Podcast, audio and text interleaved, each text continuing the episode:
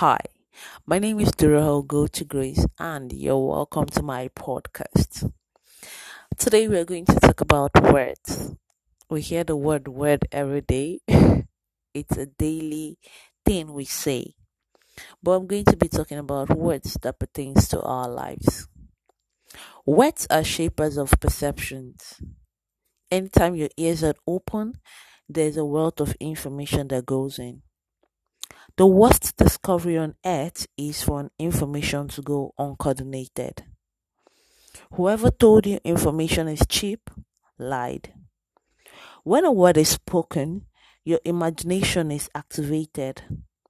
Words are the only instruments that can activate imaginary events using the power of information. Information becomes an artist in your mind. The moment an image is built, your emotions are connected. When the Bible said, Guide your heart with all diligence, it knew what it was saying. Words have spiritual informations operating on different frequencies. You know, informations can make or mar you. Words carry spirits, words carry energy. It says the entrance of your word giveth life. Words can feel, words are powerful. They create imaginations that you become emotionally connected to.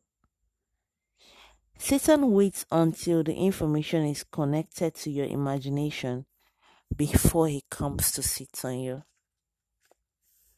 Sometimes your access to a place is paid by you sometimes you pay for the atmosphere too. Because we move at the frequency of information we get.